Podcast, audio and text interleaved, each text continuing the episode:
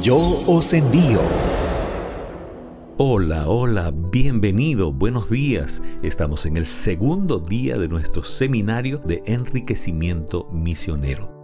El título para la meditación de hoy es Abraham, el primer enviado de la Biblia. Y la meditación lo encontramos en Génesis capítulo 12, verso 3. Dice así, Bendeciré a los que te bendigan, y a los que te maldigan, maldeciré, y serán benditas en ti todas las familias de la tierra. El primer misionero en la Biblia fue Abraham. Su nombre viene de dos palabras hebreas, Abba, papá o padre, y Am, pueblo o nación, por lo que entendemos que Abraham es padre de nación o del pueblo grande. Abraham se convierte en el primer enviado de la Biblia porque se le pidió dejar todo lo que tenía para ir a un lugar donde solo Dios sabía.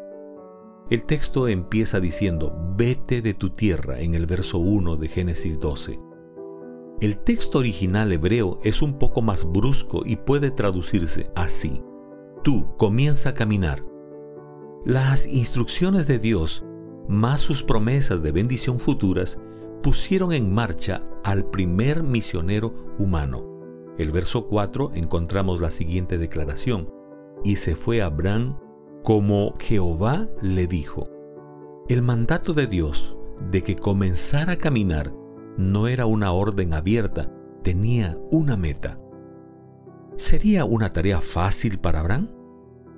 No fue una prueba ligera la que soportó Abraham, ni tampoco pequeño el sacrificio que se requirió de él. Había fuertes vínculos que lo ataban a su tierra, sus parientes, su hogar. Pero no vaciló en obedecer el llamado. Nada preguntó en cuanto a la tierra prometida, si el suelo era fértil y el clima saludable, si los campos ofrecían paisajes agradables o si habría oportunidad para acumular riquezas. Abraham tuvo que renunciar a muchas cosas, entre ellas a sus comodidades económicas. Él no era pobre. Hay quienes creen que los únicos capaces de dejar su trabajo, su tierra y su familia para ir a predicar son aquellos que no tienen mucho. De esta manera insinúan que solo los pobres pueden ser misioneros en la causa de Dios. Al igual que Abraham, fuimos llamados por Dios a dejar muchas cosas con el propósito de cumplir la misión. ¿Qué es lo que has dejado por cumplir la misión?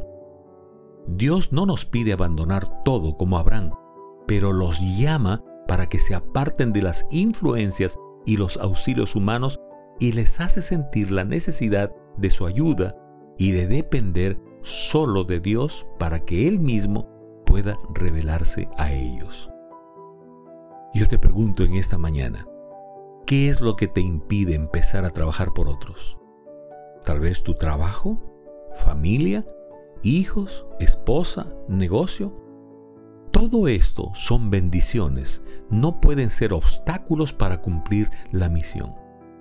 Abraham continuó trabajando junto a su esposa y bendecido en gran manera porque Dios bendice no tengas miedo de obedecer su llamado. Yo quiero hacerte un desafío misionero en esta mañana. Y el desafío es aceptar el llamado de Dios. Y tú puedes colocar tu nombre, tu ocupación, tu edad y firmar ahí aceptando el llamado de Dios con alegría y con gozo. Y por supuesto, hoy también tú puedes escribir una carta para Jesús. Y de así, querido Jesús, y tú puedes colocar todo lo que en tu corazón en este momento estás sintiendo.